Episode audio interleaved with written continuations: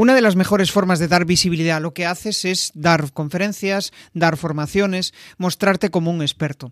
Con Tristán Elosegui, el invitado de hoy, vamos a descubrir cómo él ha pasado de ser un consultor de marketing digital a conferenciante y además de eso ha conseguido montar otro proyecto paralelo donde ayuda a emprendedores a desarrollar su negocio. Al final ha conseguido mezclar la parte de consultor y la parte de formador para así hacer crecer su propio negocio. Quédate que empezamos.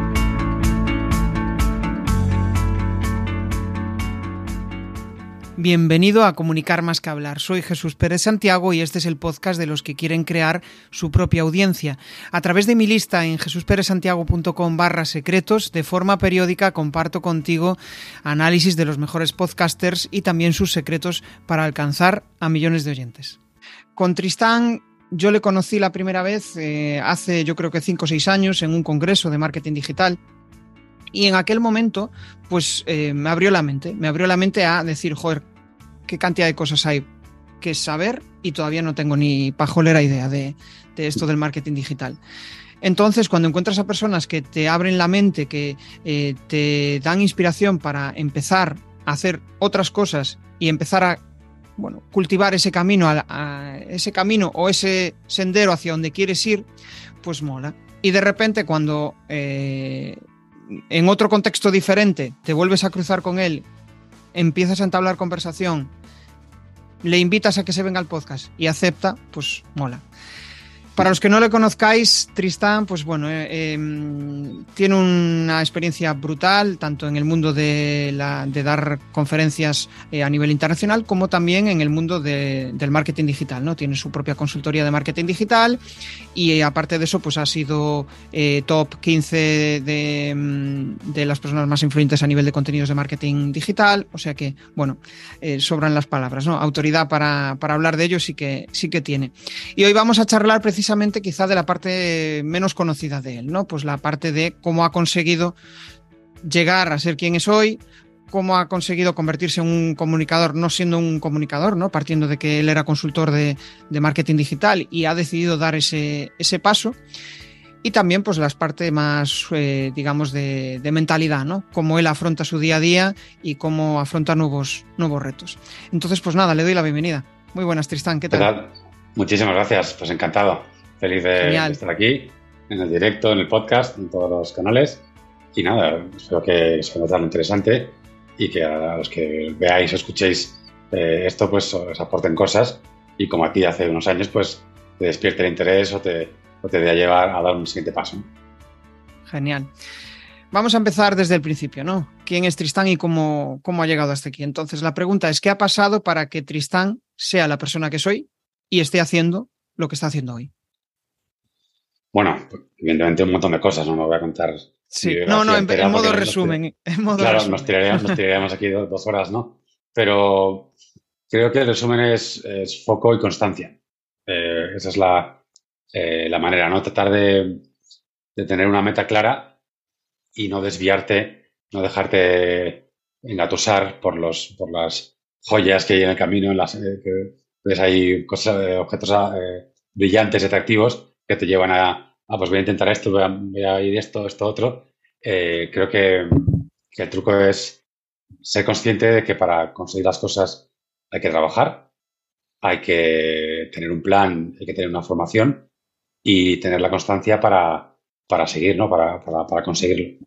A veces en digital pues nos encontramos un montón de, de atajos, ¿no? Que nos, que nos prometen eh, llegadas más rápidas al, destino, pero que obviamente pues en el, no voy a decir en todos, ¿no? porque hay gente que, se ha funcionado al uno de, cada mil, pero al resto pues eh, les dan, se dan cuenta que, esos tajos no, no funcionan. ¿no? El mix de, de, las cosas que hago, pues bueno, eh, desde formación constante y, y el, todas las cosas que hago alrededor de mi trabajo, que al final se van complementando y me llevan a, me llevan, bueno, me van guiando en el camino.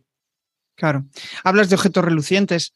¿Puedes ponerme un ejemplo de objetos relucientes que, te suelas encontrar en tu día a día y que digas, joder, esto me descentra de mi foco y, tengo que volver, tengo que volver a mi cauce, ¿no? Bueno, pues, a mí, los infoproductos, por ejemplo, en mi, caso, eh, yo lancé un infoproducto, eh, que me fue bien, la verdad, pero bueno, eh, lo hice al revés, ¿no? Eh, lancé primero el infoproducto grande, que era prácticamente un máster, y, no el pequeño, ¿no? No, digamos que, que, a pesar de supuestamente saber de marketing digital, pues el mundo de infoproductos funciona de una manera diferente. Y sobre todo creo que mi principal error fue pensar que mi audiencia de clientes o de conferencias era la misma que la de, los infoproductos. Eh, y entonces lancé un producto similar, mejorado y, con un montón de, posibilidades, ¿no? Eh, pero la gente que compra infoproductos, digamos, no, todo el mundo, el volumen, eh, lo que busca, como dijo un buen amigo, prefiere pagar 5.000 euros para aprender japonés en una semana que, que 300 al mes durante seis meses para aprenderlo bien, ¿no? que prefieren algo, algo, aunque sea caro, pero cortos, pero, eh, pero a corto plazo y grandes cambios y grandes resultados. Y eso, pues bueno, pues es, hace poco escribí un, comentario en, LinkedIn justo, bueno, ayer, antes de ayer, eh, sobre este tema, ¿no? Y los, atajos que, que, decía hace un momento. Eh, esto es lo que a todos nos gustaría, pero esto es irreal, ¿no? Esto es, y, y enlazo con los infoproductos, ¿no? que hay una persona de cada 100 o de cada 1000 que, digo, por ejemplo, esto me lo he inventado, ¿eh? dos semanas aprender japonés, imposible, ¿no? Pero creo que nadie te, hace esa promesa, pero imagínate, ¿no? Eh, pues habrá una persona cada 1000 que lo consiga, pero esa persona lo consigue porque ya estaba preparado, porque tenía unos estudios previos de japonés, porque tiene una facilidad especial, porque tiene X y Z, ¿no? Eh, el resto de personas, pues, mm, gran parte de ellos no van a empezar ni el curso, otra parte lo dejarán a la mitad y los que la acaben eh, se dan cuenta que no han aprendido japonés en dos semanas y se han gastado 5.000 euros. Pues esa, esa filosofía, que es un ejemplo tanto que he puesto, ¿no? Eh, es la que a mucha gente le atrae a vender infoproductos. Hay un gran eh, volumen de personas atendiendo a, profesionales que quieren vender infoproductos y hay mucho público que, que busca este tipo de infoproductos. Pero creo que, que, en la mayor parte de los casos es un enfoque eh, erróneo, ¿no? Es un enfoque poco realista, ¿no? Que tanto para el que hace la promesa como para que la pretende cumplir, ¿no? es eh, como que al final la promesa. sí, perdón. Es como que al final la promesa es tan eh, suculenta que si mm, es tu primera vez, eres un, una persona que no tiene experiencia en cursos online, dices, joder, quiero conseguir esto, pero ya. Pero la realidad es, que después, pues es todo humo, ¿no? Claro, es súper atractivo, es, una promesa fantástica. Además, están construidos de una manera que dices, es que es seguro, es que no, vamos, no me puede ir mal. Y, lo es muy claro, ¿no? Entonces, todo esto, por ejemplo, hago asterisco, eh, hay, hay infoproductores muy profesionales y que dan contenido de calidad. Por supuesto, ¿eh? no estoy diciendo que todos los infoproductores sean así, pero, pero hay un gran volumen de infoproductos de baja calidad, altas promesas y alto porcentaje de fracaso. ¿no? Eh, y unos precios relativamente altos, ¿no? Mm. Claro.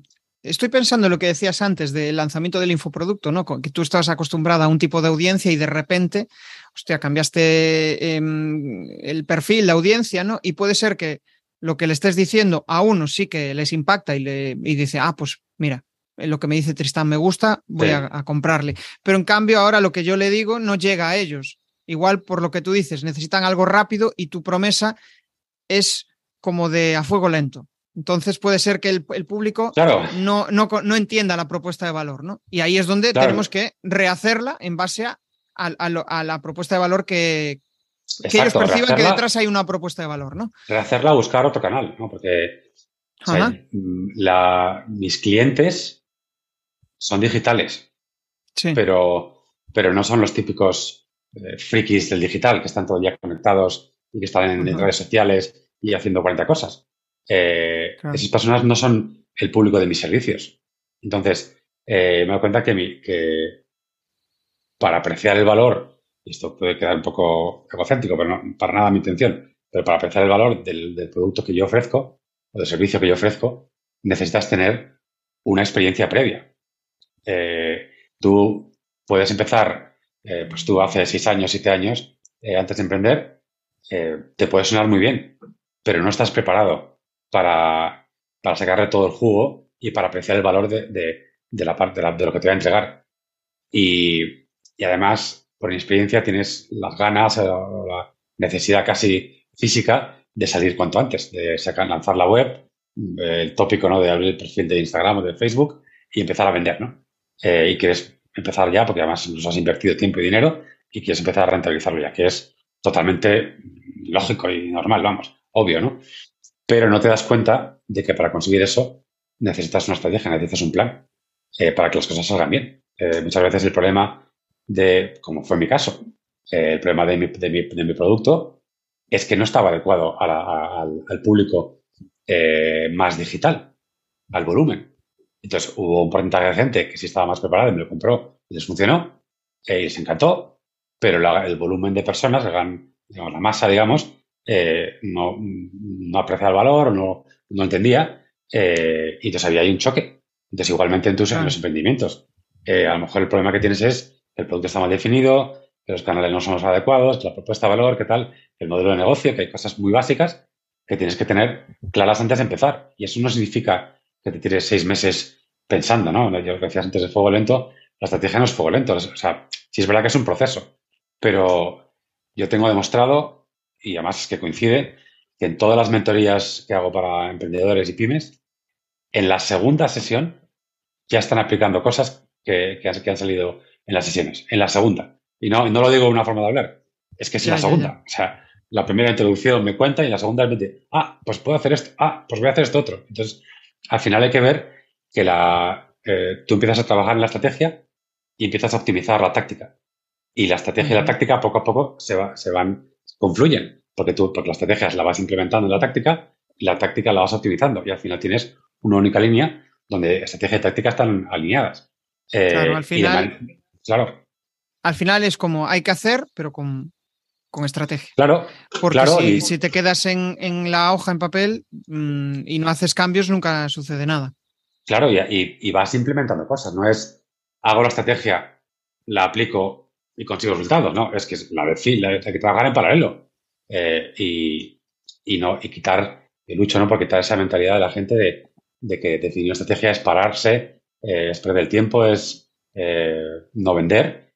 Y es al contrario cuando defines bien las cosas, la, la, base, y sabes qué comunicar a quién, por qué canal y en qué momento y con qué producto, tu marketing va a ser mucho más relevante, tu comunicación va a ser más relevante y vas a conseguir eh, mejores resultados, ¿no? Pues antes, cuando la publicidad digital era más, más manual, la planificación era más manual, pues te tragabas anuncios de, digo, por el tópico, ¿no? De, un esmalte de uñas. Eh, para así como yo, me, salía a mí un, un anuncio de esmalte de uñas.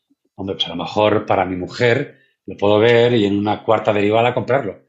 Pero si a mí me muestras eh, productos y servicios que a mí me pueden interesar, o productos y servicios y o productos y servicios de webs con las que yo he interactuado, la posibilidad de que convierta es muchísimo mayor. Eh, pues de la misma manera ocurre con los mensajes y con, y con, el, con, la comunicación. Si, lo que, si el mensaje que, que me muestras en tu anuncio, en tu contenido, en tu vídeo, en tu directo, en lo que quieras, eh, es el que tiene que ser para que coincida con lo que yo necesito, la probabilidad de que convierta es muchísimo mayor. Hay mayor probabilidad de clic, mayor probabilidad de conversión, mayor probabilidad de conseguir un lead, mucha mayor. Entonces, hay que afilar el hacha antes de ponerse a cortar los árboles. Si te pones a cortarlo como loco, pues, pues eh, sí, alguno cortarás, pero a lo mejor te das cuenta que estás cortando con el mango o con, el, con la parte de atrás y que no estás, eh, o la tienes desafilado. Y sí, a, base de golpetazos, pues alguno cae. Pero, pero, joder, pero hay que pensar un poco. Entonces, creo que, que hay en torno al mundo, el mundo en general, ¿no? Porque es, queremos todas las dietas rápidas para avanzar rápido. El, todo que queremos rápido y ya, ya, ya, ya. Y, y, hay gente que hace muy bien las cosas, pero otra gente que se aprovecha de esa necesidad o de esa forma de, de actuar a nivel social, a nivel cultural, eh, prometiendo cosas que luego no son reales. Entonces, claro, para mí yo me siento luchando contra, contra la marea, ¿no? Porque al final eh, hay un montón de mensajes que prometen lo contrario, pero no solo en infoproductos, se hablo en general en la vida. Eh, y claro, entonces, para entender el mensaje que yo doy, necesitas tener un pequeño rodaje, haberte caído un par de veces y decir, efectivamente necesito poner orden en, la, en mi marketing, que todo tenga una estrategia que genere sinergias y que me permita llegar a los objetivos. Pero si no lo hago. Claro, al final es otro perfil que igual el, típico emprendedor que, tiene una idea, un sueño y quiere empezar a rodar. No, al final ya tienes que tener pues un negocio montado y tú te encargas de la parte de mejorarlo o, o, ya estar aterrizada la idea, ¿no? claro, no, negocio montado, negocio montado, yo, trabajo desde emprendedores unipersonales hasta pymes de, de 50 a 100 personas. Luego ya cuando pasamos de ese, tamaño ya pasan a la parte de consultoría, ¿no? Pero eh, lo que hay que tener es claro, yo me he encontrado con todos los casos. Una, persona que lo tiene súper claro, que quiere depender, que sabe que, necesita una preparación, que necesita una formación y que necesita alguien que la acompañe, porque al final, ¿qué es lo que consigues? Cuando alguien te... Vamos a cambiar, el ejemplo. Cuando alguien quieres eh, correr la maratón o quieres aprender a un, deporte, aprender, aprender a cocinar, puedes ponerte un vídeo de YouTube, puedes mm, comprarte un libro para leerlo y tal, pero si vas con un entrenador o un chef te enseña a cocinar, aprendes más rápido, cometes menos errores y llegas a tu destino antes, ¿no? Por sentido común. Pues lo mismo ocurre en, un proyecto, en un emprendimiento. Claro. Hablas de dos eh, modelos de negocio, bueno, pueden ser modelos de negocio similares, pero dos perfiles de clientes diferentes, ¿no? Por un lado las mentorías y por otro lado la, consultoría. Si tuvieras que decir la cosa más importante que te aporta cada una de ellas, o sea, la mentoría y la consultoría, ¿qué cosa sería? Bueno, la mentoría, la mentoría es lo que me acerca a mi propósito de, personal. Es lo que mejor, lo que mejor me hace sentir, porque es donde pienso que, aporto el máximo valor y, noto que, mis clientes lo reciben. Eh, por, por, por, tanto, para mí mentoría es igual a propósito. Eh, consultoría, pues es, bueno, disfrutar con mi profesión y es, y es una forma de, de, aprender y de ver, de vivir nuevas experiencias con clientes más grandes, ¿no? con clientes ya ya potentes, ya multinacionales o, empresas muy grandes. Eh, y conocer a otros profesionales y estar más, más digamos, en, en, primera línea con las innovaciones o con las cosas que van surgiendo en el día a día en las grandes empresas. Qué bueno esto del propósito, ¿no? Al final es como ir conociéndose a uno mismo y descubrir, hostia, esto es lo que me llena, ¿no? Hay otras cosas que me llenan, pero quizá esto es lo que me pone una sonrisa todas las mañanas cuando tengo que hacer algo de, de, este estilo. ¿Las charlas en qué punto estarían? Es decir, ¿en la parte más de tu propósito o en la parte más, profesional? más en el propósito. Más en la parte de, comunicación. O sea, mi propósito, bueno, no sé si la tengo por ahí, no lo voy a sacar, no es exacta, ¿no? Pero es inspirar con mi visión eh, para que las personas consigan resultados concretos eh, y alcancen sus objetivos. Eh, y al final, y, todo ello a través de la comunicación activa. Pues es lo que llevo en una mentoría. Al final, yo en las mentorías no hago las cosas analizo lo que te pasa, analizo lo que necesitas, te doy recomendaciones, te ayudo a formarte y te guío por los pasos que tienes que dar. Pero es todo a base de comunicación, bueno, obviamente porque tengo años de experiencia, ¿no? Pero sé, cuando empiezas a contar las cosas, digo, ah, mira, aquí pasa esto, aquí pasa esto, y entonces detecto las cosas, las mejorías, te digo cómo hacerlo, te animo, te, ayudo a formarte y al final es inspirar con, con, mi visión para llevarte a la acción, ¿no? Y a través de una comunicación activa. Entonces, eso entonces, la mentoría, las conferencias, el blog, la formación, el podcast, que lo tengo bastante abandonado, la verdad, eh, pues, pues al final es lo más cercano al propósito.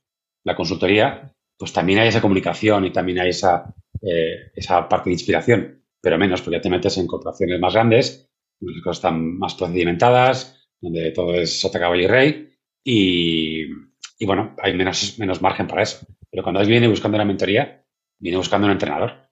Entonces viene dispuesto a escuchar, a aprender y a que le ayudes. Entonces se produce esa conexión, ¿no? Y, es una maravilla, es una gozada.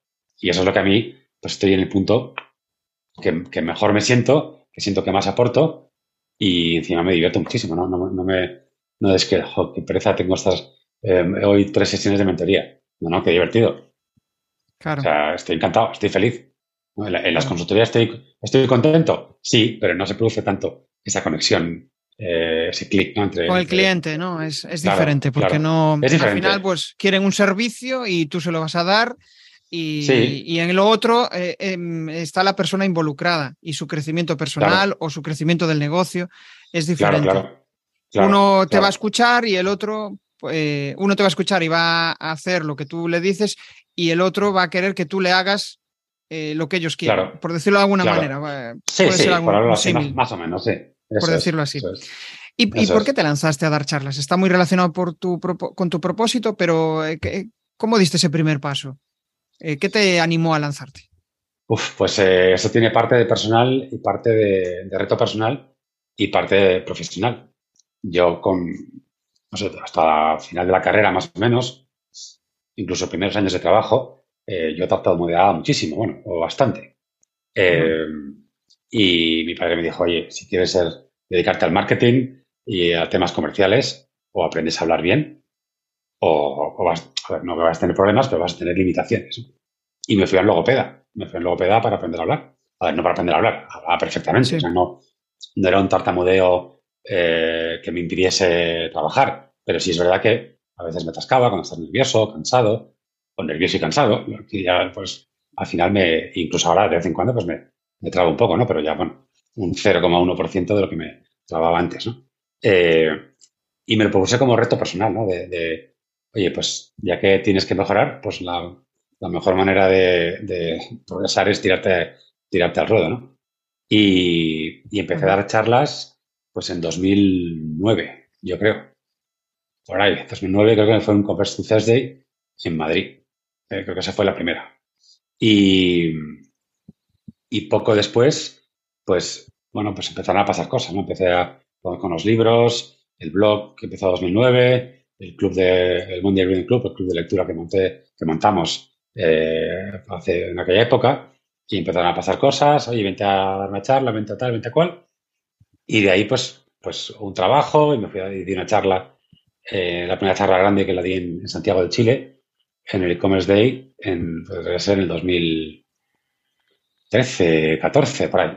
Eh, y que ya un auditorio ya pues de mil y pico personas, eh, con cámaras, pantallas por todos sitios. Eh, o sea, recuerdo que salí y dije, no sé lo que he dicho. no, sé, no sé ni lo que he dicho, ¿no? Porque, porque claro, obviamente la, la ponencia me la sabía al derecho, al revés, en japonés y en lo que quieras, ¿no? Y, y sabía lo que estaba diciendo, pero estaba tan concentrado en decirlo bien en las cámaras, en los focos, en tal, que, como pues como al conejito que le alumbras con el coche y se queda eh, agazapado en mitad de la carretera, ¿no? Eh, y bueno, pues poco a poco me di cuenta que, fui evolucionando, ¿no? Y que fui, que cada vez me sentía más cómodo en el escenario, que cada vez me costaba menos improvisar, eh, porque improvisar en el sentido que yo en función de lo que, como veo las caras de la gente, de las preguntas que hay, eh, cambio un poco el discurso, acelero, freno eh, y, y adapto, y adapto, el, el contenido de la, diapositiva para que, para que se haga, para que se entienda mejor. Y me di cuenta que nunca iba a ser un, gran comunicador, nunca iba a ser un presentador de televisión o el típico eh, speaker que dices, madre, madre mía, este, bueno, eh, salgo, dejo todo y me voy a hacer lo que me dice este señor porque, pues esta señora, porque esto es la leche, ¿no? No lo voy a hacer nunca. Pero creo que he conseguido un nivel de comunicación suficiente para dar una buena charla y comunicar bien y saber transmitir eh, lo, que quiero, lo que quiero transmitir, aunque sean muchas personas. Qué bueno lo que has dicho, ¿no? El, eh, ostras, pues, joder, eh, entiendo mis limitaciones o lo que sea, pero voy a retarme. A, mí nadie me va a parar. Voy hacia, hacia el fuego y, voy a conseguir pues crecer a nivel personal, empezar a dar charlas y quién sabe lo que me depara el futuro, ¿no? Claro, sí, te vas sintiendo cómodo. Claro, estaba, en aquella época estaba en ING eh, y recuerdo una reunión de grupo, una sala grande, que me tuve que levantar a, contar en cinco minutos no sé qué. Y me entró tal taquicardia que dije, tío, esto no puede ser. O sea, no, no, puede ser.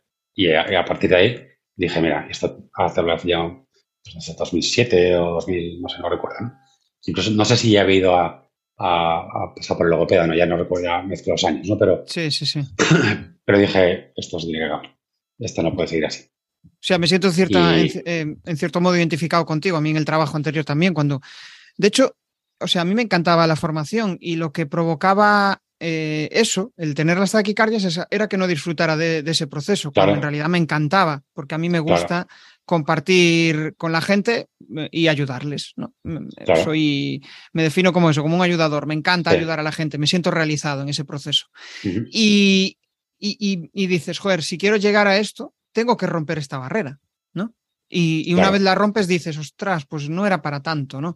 Em, es, que no, está el problema. El hablar en público es cuestión de tranquilidad. Es cuestión de, saber, mm, de, confiar en ti mismo, que es muy difícil. es muy difícil. ¿Y cómo confías en ti mismo? Pues al final a base de rodaje, ¿no? Y, Haciendo. y nunca, nunca terminas de confiar en ti mismo. Siempre tienes dudas, siempre tienes problemas, siempre tienes mil cosas, ¿no? Pero, pero al final, y, y llegar a un punto en que digas, como, decías tú hace un momento, no es para tanto. Sí, pues, son personas como, como yo eh, y no tengo por qué saber todo. Muchas veces el, el miedo es, y si me preguntan algo que no sé, no pasa nada. ¿Por qué tengo que saber todo?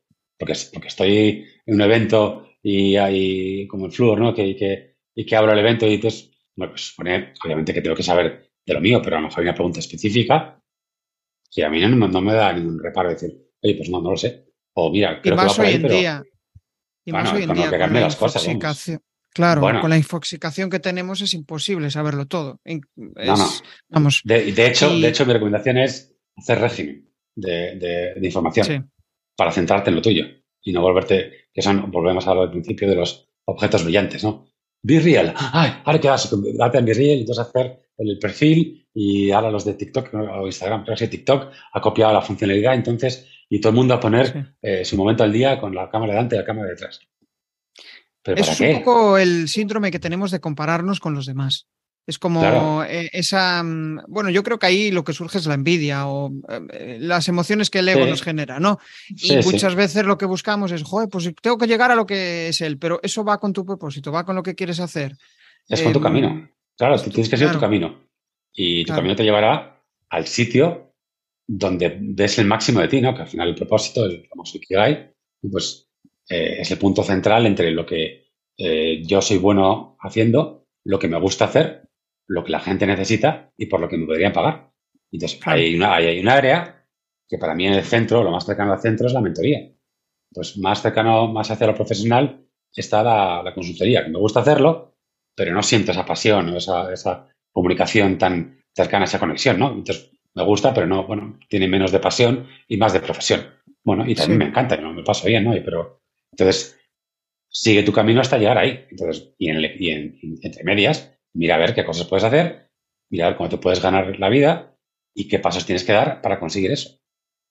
Y, de, esa manera, pues el tópico, ¿no? Que, al final no trabajas, al final, pues sí, claro que trabajas, ¿no? Pero, pero estás eh, tan cómodo y, tan a gusto que encima vienen clientes y tienes eh, y puedes vivir bien, que dices, bueno, esto es lo que yo quiero hacer. Claro. Pues, yo eh, creo que ahí también, aparte de las, em, de las mentorías, que a mí es una de las cosas que más me gusta, que más me siento realizado, porque acabo la, la, sesión y digo, joder, eh, la persona, o sea, acabé con las pilas más cargadas porque le dije esto y de repente me dijo, hostia, pues tienes razón, qué bueno lo que me has dicho, qué tal. Y eso al final, pues es, em, forma parte de, yo creo que de, nuestro propio egoísmo, ¿no? Que nos sentimos, nos sentimos importantes cuando alguien nos dice que le estamos ayudando. Es, es como una es como esa sensación, ¿no? Sí, yo creo que la gente, a ver, hay muchos casos, ¿no? Cambios profesionales, eh, crisis personales y realizaciones de la vida, eh, pero en digital hay una eh, hay una corriente, digamos, que es el dinero rápido. ¿no? Y, te pones primero el dinero y es ¿qué me da dinero? Y de lo que me da dinero, más dinero, ¿qué podría hacer? Y es al contrario, es ¿qué es lo que mejor hago? ¿En qué puedo aportar mayor valor para que me dé dinero? Es como consecuencia de aportar valor, te vuelve el dinero, ¿no? y ahora estoy me he acordado de un símil claramente. O sea, yo, por ejemplo, cuando enfoqué mi carrera profesional en base a lo que había escuchado de mi familia, tienes que trabajar en aquellas cosas que tienen salida. Y, lo curioso es que a mí la comunicación siempre me atrajo, pero bueno, pues me daba mucho miedo y nunca me había acercado ahí. Siempre me había acercado hacia, vale, ¿qué tiene salida? Las finanzas, perfecto, voy por aquí. Y, lo curioso es que vas descubriendo que dices, joder, este no es el camino que yo quería ir. Igual el otro camino, el de la comunicación, pues eh, igual tampoco era mi camino, pero era ese sueño. Cuando te acercas a tus sueños y vas hacia ellos, de repente eh, empiezas a fluir, ¿no? Como por ejemplo esta charla, ¿no? Em, a, mí, a mí me encanta charlar con la gente, conocer cómo ellos han conseguido retarse, crecer a nivel profesional, crecer a nivel personal. Como me interesa eso, al final se nota esa energía, ¿no? Porque, joder, soy curioso, quiero saber cómo él lo hizo, ¿no? Y eso ayuda mucho. Si yo estuviera súper aburrido en esta charla, pues, pues eh, la, gente se aburriría también y, desearía ir.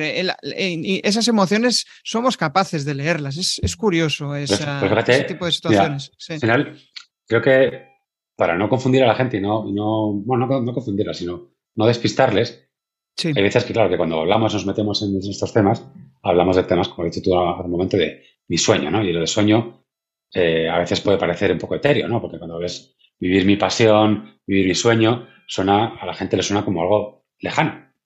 Eh, pero no es para nada lejano. O sea, tu sueño no es un punto concreto. Eh, tu sueño es un camino.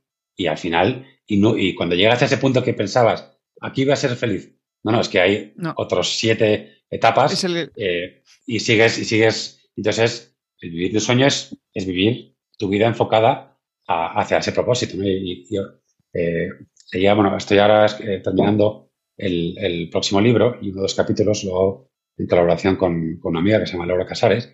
Y, justo en, una parte de un, capítulo que me, que me, ha enviado ella, ¿no? Porque hay un tema de casos prácticos y tal, eh, hay una frase que me gusta mucho y es eh, vivir mi propósito a través del servicio. ¿Vale? Eh, cuando tú buscas el bien de los demás, cuando tú buscas aportar valor, esos esas, personas te lo devuelven en forma de atención, de clientes, de, cariño, de, de, un montón de cosas. Entonces, al final es buscar primero la aportación de valor y tu éxito profesional vendrá como consecuencia. Si buscas el éxito profesional o el dinero como objetivo principal, quitas el foco de la aportación de valor. Es que la gente al final, cuando la gente al final, y, o sea, no sucede a todos, cuando mm, percibes que vienen a por tu dinero, eh, escapas. Tenemos esa sensación, porque al final es como que hay como dos, dos cuestiones que necesitas confianza y que la persona tiene autoridad en, para poder ayudarte, ¿no? Son quizá las dos más importantes. Cuando percibes que no hay confianza, mmm, escapas. Mira, no, aquí, falla. Yo cuando, cuando trato de ayudar a la gente, eh, es lo primero que trato de construir, ¿no? La, que es la, la confianza. ¿eh? O sea, están poniendo en tus manos, bueno, no en tus manos, ¿no? Pero, pero bueno, parte de la responsabilidad de su futuro en tus manos. Eh, y tienes que ayudarles a llegar a ese futuro. Entonces, si partes de una desconfianza de este, me ha querido meter aquí en no sé cuántos mil euros y tal, y a ver que si esto va a funcionar o no va a funcionar, eh, ya tienes un problema. y además, la gente que a lo mejor consigues venderle ese producto por ese precio alto, pero ese cliente va a esperar un servicio que, que igual a ese, importe. Tú, pues tú vendes por 10, pero si das servicio por 7, esa persona va a decir, oye, ¿y estos tres que me faltan, dónde están? Entonces, por eso el valor del servicio. Esto es una de las cosas que yo no sabía, que he aprendido en el camino, que el valor del servicio siempre tiene que valer muchísimo más que el dinero que te van a pagar. Claro, claro. O sea, yo les digo a mis, a mis clientes, tenéis que salir, además al principio, ¿eh? les digo dos cosas. Eh, tenéis que salir de cada sesión pensando, joder, qué barato me salen las mentorías de Tristán. Sí. están tiradas, o sea, están, mm, o sea, es que con lo cantidad de cosas que estoy sacando, vamos, que yo pagaría el doble. Y la segunda es, eh, yo solo te voy a vender lo que tú me quieres comprar, no lo que a mí, a mí, me gustaría venderte. Correcto. ¿Vale? Y obviamente te voy a aconsejar, pero a lo mejor no sabes, y decir, pues nada más te falta esto y esto otro, ¿no? Pero yo te voy a recomendar como si fuese para mí. Eh, y no más de eso. Porque yo al final, yo pues, me pongo a, en plan, en formato guru, grusito, y digo, no, es que tengo no sé cuántos años de experiencia, eh, los libros, tal y cual, y puedo poner mis mentorías por el doble o el triple. Y vendería mucho menos, pero seguramente vendería, vendería, eh, vendería mentorías.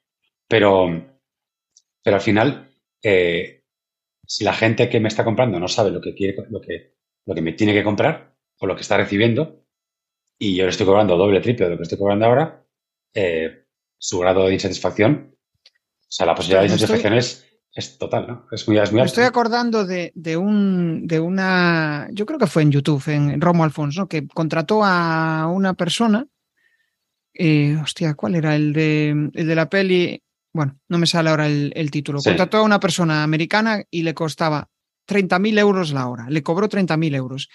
Y dijo, joder, una hora de él vale 30.000 euros y yo que aporto o sea, él percibió que aportaba mucho más valor a, sus clientes que lo que él le aportó en esa conversación. Yo, porque, o sea, el límite lo pones tú en el precio, tú mismo y, y tú, eh, a ver cómo consigo explicarlo, tú mismo y, la percepción de valor que hay de los demás en ti. Entonces, era como, este tío se valora y me cobra 30.000 euros la hora, cuando en realidad no hubo tal transformación, él no percibió tal transformación.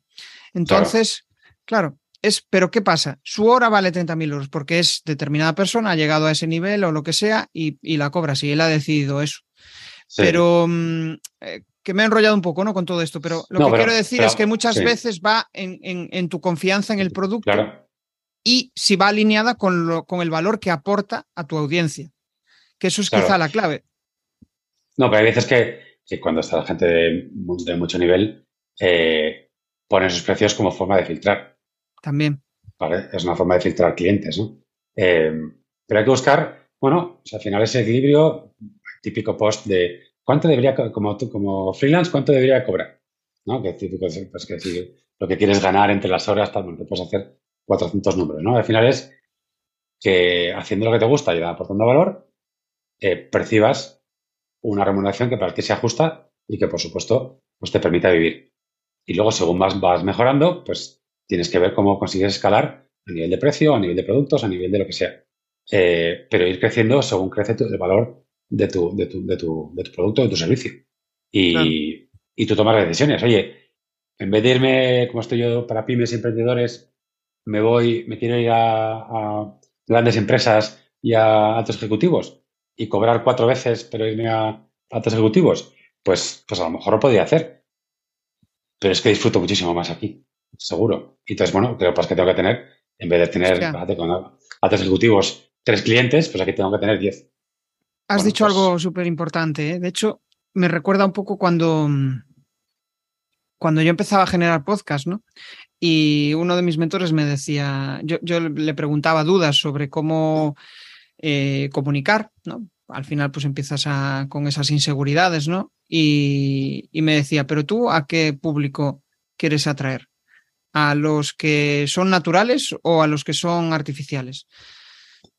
Y me hizo pensar, ¿no? Y dije, claro, hostia, pues, yo a quién quiero atraer? A personas naturales, a personas cercanas, a personas con las que conecte. Si yo atraigo a personas que realmente eh, cuando me conocen dicen, joder, yo, pensabas que, yo pensaba que era súper serio, súper no sé qué, súper tal, y de repente yo no lo soy, Estoy generando una falsa expectativa. Y no es fácil, no es fácil, ¿no? Porque al final, pues vivimos en un mundo de capas eh, que, bueno, que al final, pues em, tenemos que aparentar muchas veces aquello que no somos. No todo el mundo, pero la mayoría sí. Tenemos esa, necesidad por educación. hay, mucha gente que juega, que, hace roles, ¿no? Y que vive, una, vive una vida de puertas afuera.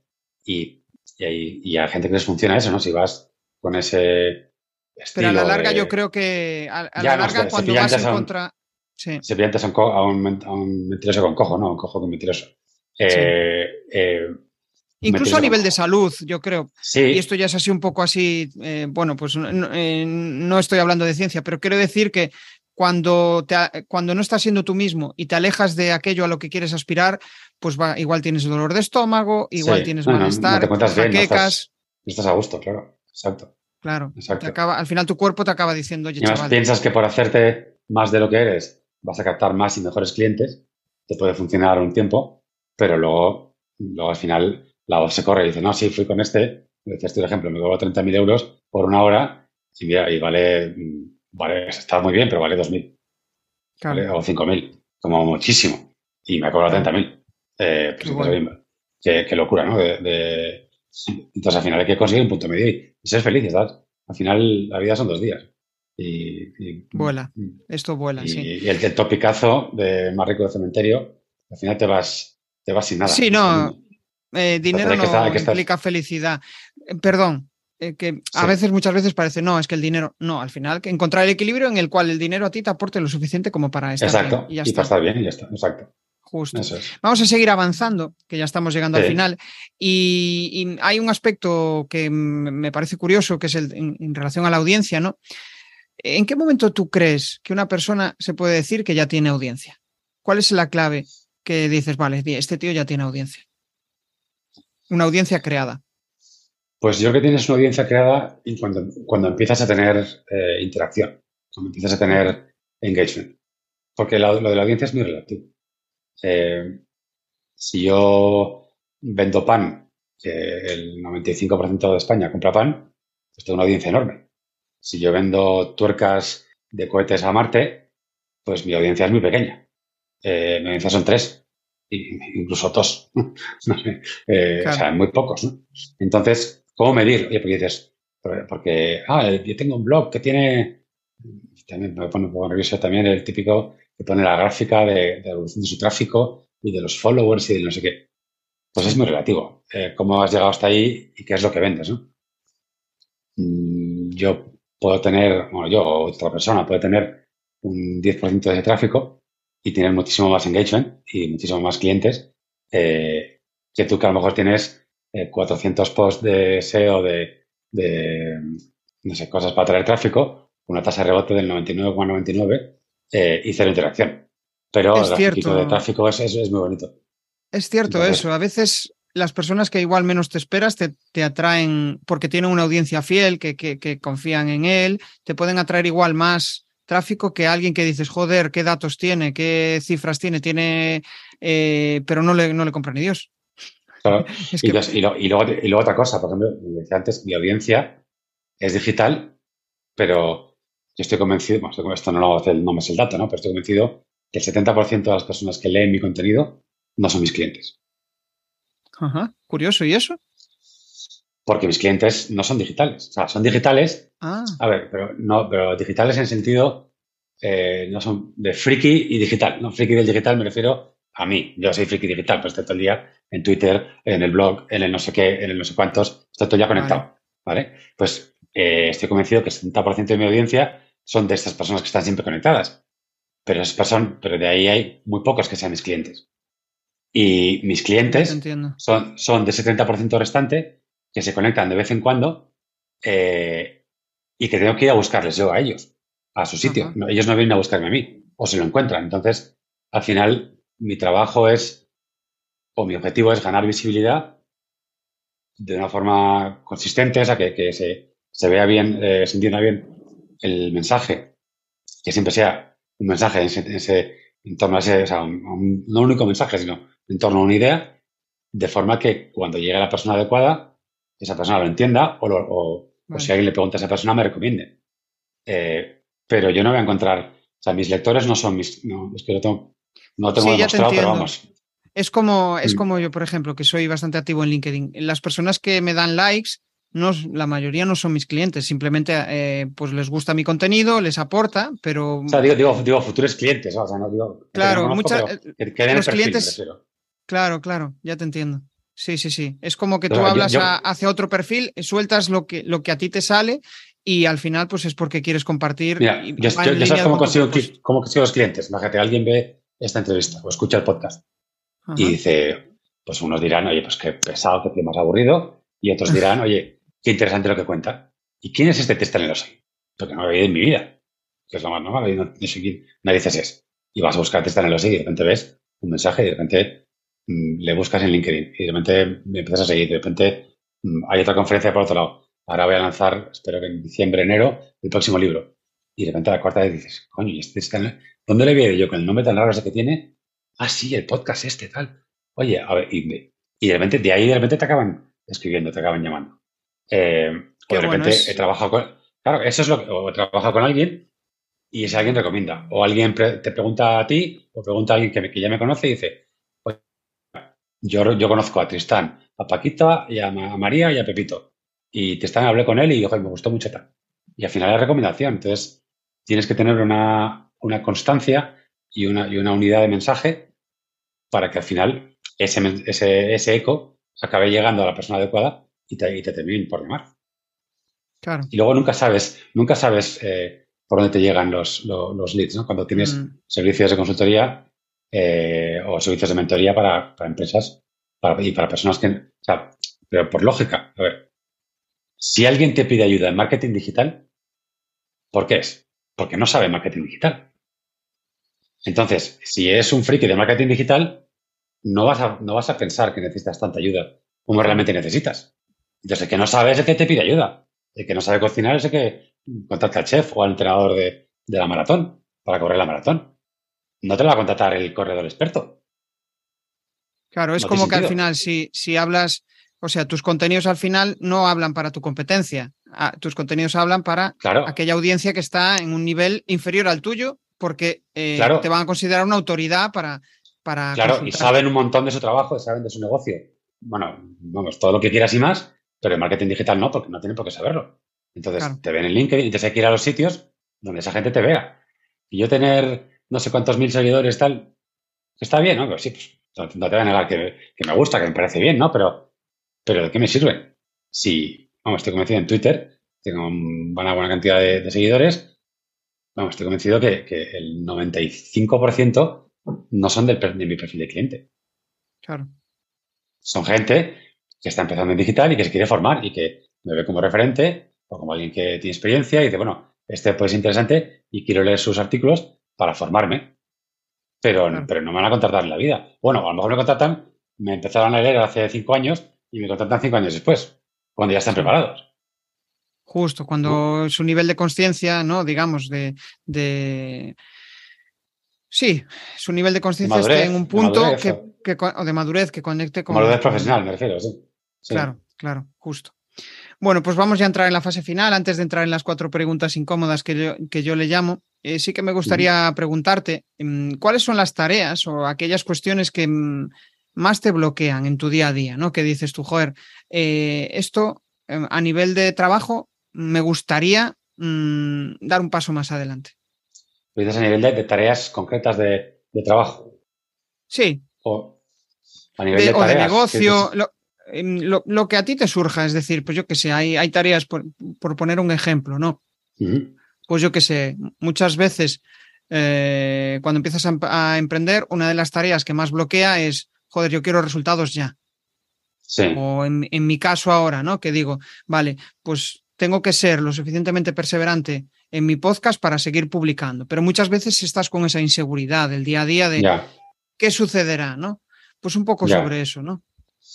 Bueno, o sea, o sea, es una pregunta que tiene muchas respuestas, ¿no? Pero Sí. eh, yo pienso, igual que trato de aplicar en el marketing, que a la hora de emprender tienes que, que ir de dentro a fuera de menos a más.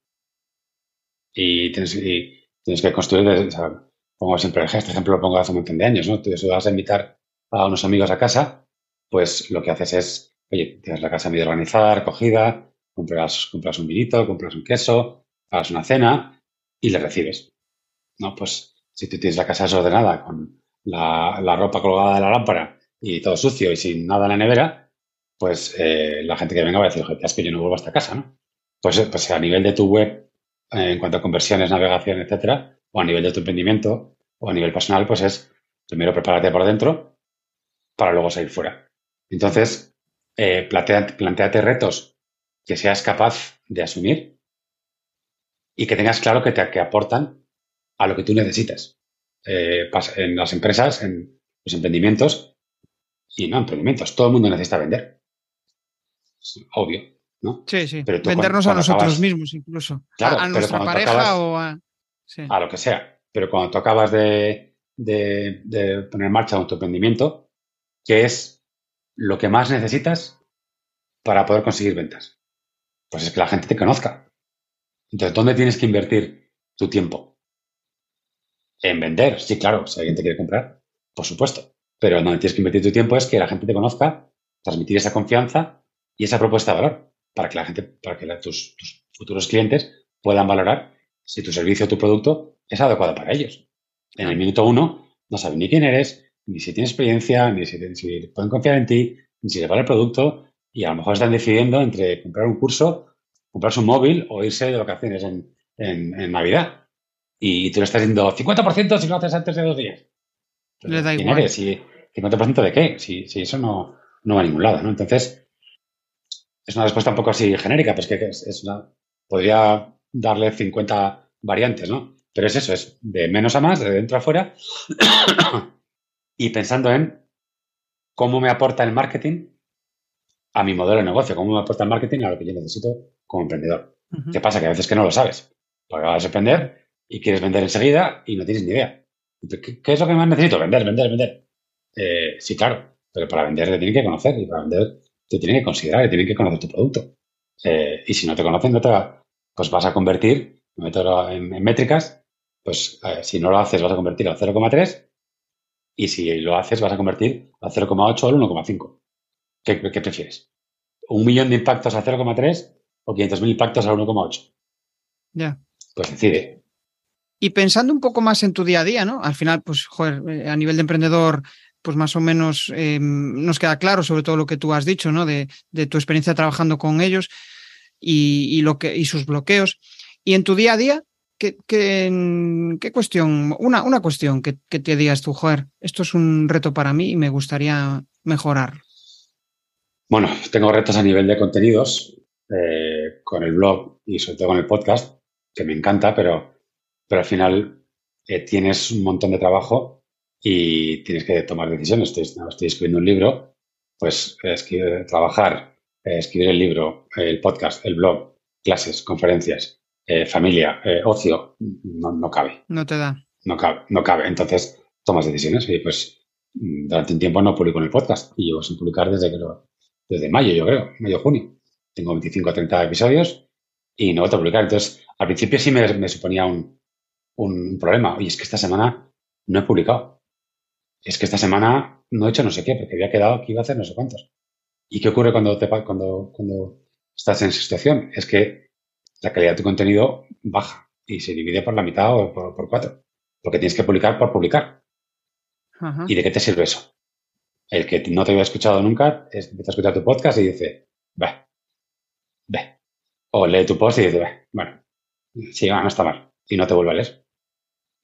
Entonces, entre el, entre que cada, cada, no tienes por qué escribir un bestseller eh, cada vez que escribas un, un, un, post, ni tampoco escribir dos palabras. Pues busca tu punto intermedio. o sea, como quitarte cierta presión, ¿no? En plan, sí, tengo que estar en la mente de mis tengo que estar en la mente de mis clientes, pero si, si hay si la presión está ahí, al final eh, yo también siento un poco eso. Eh, o sea, cuando eh, de hecho, lo comentaba con, con Mónica, ¿no? la, anterior entrevistada.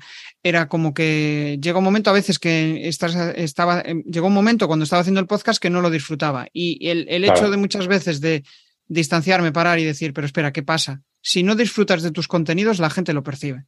Creo que es una idea que repetimos en. No, y lo, lo percibe y la calidad de tu contenido es peor, con lo cual el impacto que tú querías darle pues en vez de conseguir una puntuación del 8, te quedas en el 5. Y entonces no consigues tus objetivos. O sea, el, objetivo de hacer todo lo que hacemos no es eso en sí mismo. Es el podcast, el post, la conferencia, la clase. Es, son los resultados que obtienes con eso.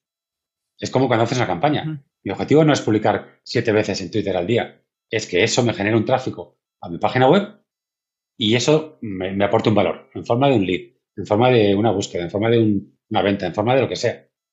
Pero si yo lo que hago es ametrallar a la gente, pues al final eh, eh, la calidad de mi contenido baja. Y si todo el mundo ametralla a su, gente, a su audiencia con contenido, lo que hacemos es cada vez subir más el volumen. Y que tienes que hacer más ruido, más ruido, más ruido, más ruido para conseguir atención. Y, entonces te metes en una, en una, rueda de hámster que dices, ¿pero qué hago aquí? Un post a la semana, un, podcast a la semana, eh, un no sé qué, un tal, y trabajar, y familia, y descansar. Te metes ahí en una rueda, yo, yo, yo estaba en esa rueda, ¿eh? yo, no, no, o sea, la critico porque la he vivido, no, no, no me las doy de guay, eh, la he vivido. Y al final dices, tío, eh, relájate, o sea, entonces, no, te, te, afecta a tu trabajo, te afecta a la familia, te afecta a todos lados, entonces, no es, pero como tienes esa, esa recompensa del like y del tal, pues siempre te da como un poco de, subida, ¿no? Y, y pero hay que tratar de... es cierto, estamos, el, o sea, nuestra mente nos pide dopamina, pero en cambio nuestra salud nos pide serotonina. Esto lo escuché el otro día. Nos, y nos pide personas, nos pide contacto directo, nos pide conversaciones posadas, cafés. Eh, decía ¿no? que, que, un abrazo de cuando son ocho segundos eh, es el equivalente como a tres sesiones de, psicólogo, vamos. Te, genera la oxitocina suficiente como para te calma, te, te, te reconecta, ¿no? Pues bueno, pues, pues como, como, en todo en la vida, busquemos un punto intermedio, ni todo digital. Yo a los emprendedores les digo, no vas a conseguir lanzar un, o las posibilidades de que, que lances tu proyecto desde tu ordenador en tu casa eh, son mínimas. Que, lo, que alguien que lo consigue, sí, por supuesto. Pero tienes que ver gente, tienes que colaborar, tienes que irte a sitios, tienes que hacer networking, tienes que moverte, moverte y estar con gente y aprender. Desde casa todo es, es tienes visión de túnel.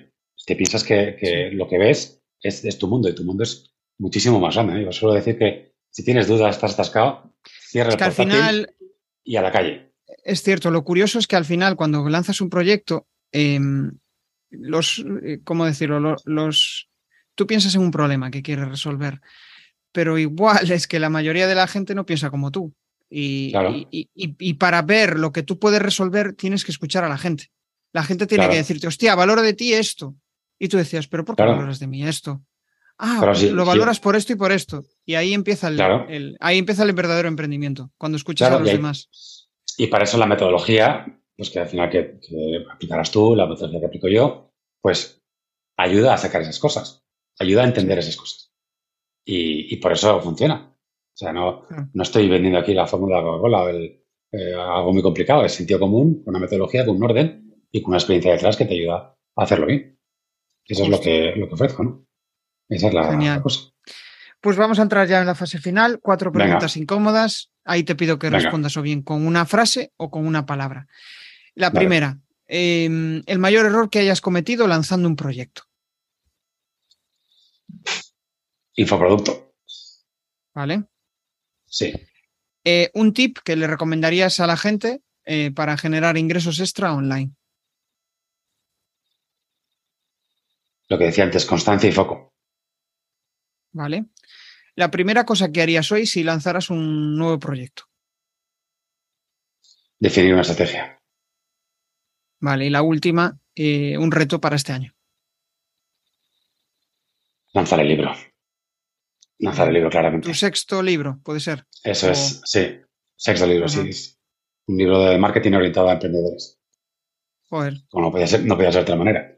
No podía ser de otra manera. Sí. Qué bueno, qué bueno. Y nada, bueno, pues tiene una parte que coincide con este, ¿no? Con el de mejor que ventas consigue clientes. Es la parte central de la metodología, adaptada, actualizada y resumida.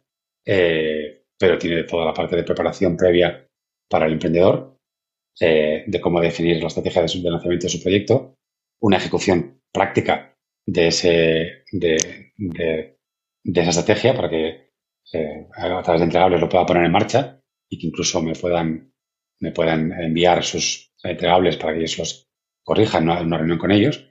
Y luego eh, seis o siete casos prácticos de las mentorías y alguno de fuera, que, que son ejemplos de esos, esos frenos, esas necesidades que tienen los emprendedores, pues contexto de ese emprendimiento y cómo lo resolvimos, y qué, qué pasos dimos. Eh, digamos, como, como, un, como un testimonio muy largo, muy largo, de, de cuatro o cinco hojas, de, del proceso, ¿no? contando las cosas en detalle. ¿no? Hicimos una campaña de, no, no, no, es, no las tripas de, y el CPC medio era de no sé qué, sino qué problema tenía la empresa, cuál fue la solución y qué resultados obtuvimos. Y lo de Pasar de los datos a las personas. Pasar de los datos a las personas. claro, porque en este ya tenéis los datos, tenéis ejemplos, ratios, no sé qué, no sé, pero es, eh, yo lo que quería mostrar con este libro es, tú tienes la metodología, te empollas el libro, te haces el máster de marketing, te sientas a emprender y dices, ni, no sé ni por dónde empezar. O me encuentro con problemas, me encuentro con problemas que no vienen en los libros. Eh, y eso es lo que quería mostrar, ¿no? Hacer una combinación entre la parte de la preparación, la metodología, que, al final la metodología es la metodología y está actualizada, añadiendo el propósito, añadiendo cosas nuevas. Eh, pon, en práctica lo que has aprendido y mira lo que pasó a esta gente cuando lo aplicamos en, lo, aplicamos en la realidad. Pues sí, definimos la estrategia, pero antes tuvimos que solucionar un problema de producto. Teníamos un problema de propuesta de valor y de argumentario de ventas. Teníamos un problema de precios. Teníamos un problema de canal de distribución. Teníamos un problema de no sé qué. Tal. Y ahora que tenemos todo más o menos enfocado, vamos a definir, ya que ya tengo el producto preparado o el servicio, vamos a definir la estrategia y a implementarla para lanzarlo y conseguir resultados. Eso es mientras, mientras en el día a día seguimos luchando por optimizar todo para seguir vendiendo, por supuesto, ¿no? Pero no, una cosa no quita la otra. Pero, pero eso, esa es la parte de que quiero se le cuenta a la gente. Se puede saber la teoría, pero cuando llega de repente te dicen, pues no, no, tengo, no tienes dinero. O eh, en las tiendas donde quiero vender no, no me lo aceptan. O no consigo captar tráfico. O mm, mis clientes eh, no entienden el producto. O pues, todo eso mm, es la base para que tus automatizaciones, tus campañas de social ads, tus Google Ads, tu email marketing, para que todo funcione. Si tienes el producto adecuado con el mensaje adecuado, ahora es el momento de hacer las maravillosas automatizaciones y las maravillosas creatividades y los funnels con no sé cuántas cosas. Que lo diga así un poco que parece que me lo critico, o sea, que me parece súper bueno. Pero una vez que tienes preparado lo anterior. No de cualquier manera. ¿Vale? Por eso los, trucos. que al final cada uno de esos, eh, que, si el funnel, que si el, eh, el crear el crear contenidos, cada uno de ellos, si empiezas a indagar, vamos, es algo grandioso. O sea, eh, ¿cómo decirlo? Pensando en una empresa, ¿no? Pues al final hay una persona igual para crear contenidos, otra para hacer un funnel, pero un emprendedor al final se tiene que, enfrentar a todo eso junto. Entonces, claro, es, complejo el, y tiene, que darse cuenta, y tiene que darse cuenta de que el emprendedor, eh, igual que el marketing, tiene que ver eh, cuál es la mejor manera de que él aporte valor a su proyecto. O sea, un emprendedor que va a vender, no sé, cualquier cosa, eh, viajes o vender eh, puertas, no sé, lo que N, no debería hacerse experto en SEO. ¿Vale? No debería hacerse experto en no sé qué. Obviamente no tiene dinero para contratar un SEO, uno de publicidad pagada, uno de contenidos, uno de tal, uno de cual, 18, y tener aquí una, una, una, una pyme ¿no? en su emprendimiento pero tiene que decir, oye, yo en qué soy bueno, en qué aporto valor y en qué medida me puedo apoyar de, de terceras personas para que me hagan las cosas que no sé. Y a lo mejor al principio no tienes que hacer el SEO. esos colaboradores, ¿no? Claro. esos colaboradores que te acompañen, con los que te sientas bien, cómodo, identificado y, en forma de, que tengáis claro. en forma de lo que sea. Justo. Sí, en forma de lo que sea. Sí, sí, sí. Mm. Genial. Bueno, pues hemos llegado al final de la charla. La verdad es que ha pasado el tiempo volando. Aprovecho Para, para, que nos compartas tus coordenadas y si quieres lanzar algún spam de valor final, pues adelante. Bueno, no, yo simplemente que me, tenéis localizado por, en mi blog, contestanelosegui.com, eh, que es pues, mejor o peor, tengo un nombre y apellidos raros y se me encuentra fácil. Si cualquiera que lo necesitéis, me contacte por LinkedIn y simplemente identificas, oye, te escuché de la entrevista tal y me gustaría saber X y Z y, y nada, yo pues como obviamente hemos hablado en la, en la sesión, lo que más interesado estoy en comunicaros y en aportar los valores con las mentorías y que sepáis que en diciembre, enero eh, del año que viene pues lanzo un nuevo libro orientado a emprendedores, lo lanzo con la editorial La Naya y que me encantaría que, lo, que por lo menos vieseis sinopsis e introducción y, y lo cotillaseis para ver si os interesa para comprar. No por el hecho de, vender el libro, porque yo no gano dinero de vender libros, eh, creo que gano un euro, y medio por libro, sino para que entendáis la filosofía eh, y eso os lleve, obviamente, pues a acercaros a mí, pues si os interesa alguno de mis servicios. Escuchaba ayer una reflexión de, en un podcast sobre, bueno, el tío era, llevaba más de 100 libros, de hecho hacía, em, es escritor también de marca blanca, ¿no? Y él decía que para vivir de un libro, o sea, para vivir de ser escritor, eh, es muy complejo. Muy, complejo, porque al final, mm, ¿qué tienes? Que vender 100.000 unidades para, para conseguir ese, ese ingreso. Y él decía que probablemente muchas veces tienes que estar metido eh, en la cueva escribiendo libros, ¿no? Y muchas veces te olvidas de la realidad, que, que, o sea, que no es del todo bueno ser solo escritor, sino que también tener otras cosas que hacer, ahí de hacer cosas es de donde sale la inspiración para después ser escritor. Y, para que te compres los libros te tienen que conocer. Si estás en la cueva y escribes 12 horas diarias, escribes un montón de libros, pero la gente no te conoce. Justo, es, más difícil, de repente uno tiene éxito y se empieza a mover la rueda, ¿no? Pero es más difícil. Qué bueno. Pues nada, me llevo una reflexión general de todo, de, toda la charla, que quizás es ese de, joder, puedes estar contento con tu trabajo, puedes estar haciendo las cosas que te motivan, pero cuando conectas con aquello que te mueve, ahí es donde descubres eh, realmente lo que merece la pena y donde debes de invertir tu, tiempo, ¿no? Obviamente. Que eso te, facilite dinero para poder vivir, pero encontrar esa, es, eso que te mueve, ¿no? Es clave para, para poder eh, bueno, aparte de conectar con gente que, puede llegar a ser eh, clientes tuyos, con gente fantástica que te permita colaborar con ellos, que te permita eh, hacer que el proyecto sea aún más, más grande. Bueno, Tristán, hasta aquí ha llegado la charla, me lo he pasado muy bien y Igualmente. sabes si nos veremos de nuevo aquí en el podcast. Bueno, seguro, seguro. Un abrazo, gracias por todo. Venga, un saludo. Hey, si te mola lo que has escuchado, pues déjame un maravilloso like o un precioso comentario en tu plataforma habitual de podcasting. Nos vemos en el siguiente episodio. Bueno, a través de mi lista en jesusperesantiago.com barra secretos, de forma periódica comparto análisis de los mejores podcasts y también sus secretos para alcanzar a millones de oyentes.